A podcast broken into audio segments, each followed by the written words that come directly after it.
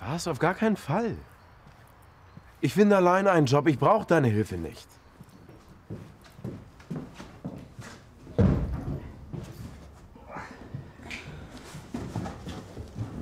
Wohin stellen wir das Regal?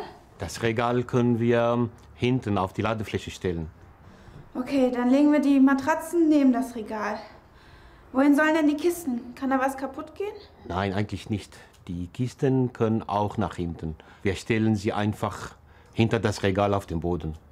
Okay, dann legen wir die kleinen Sachen an die Seite.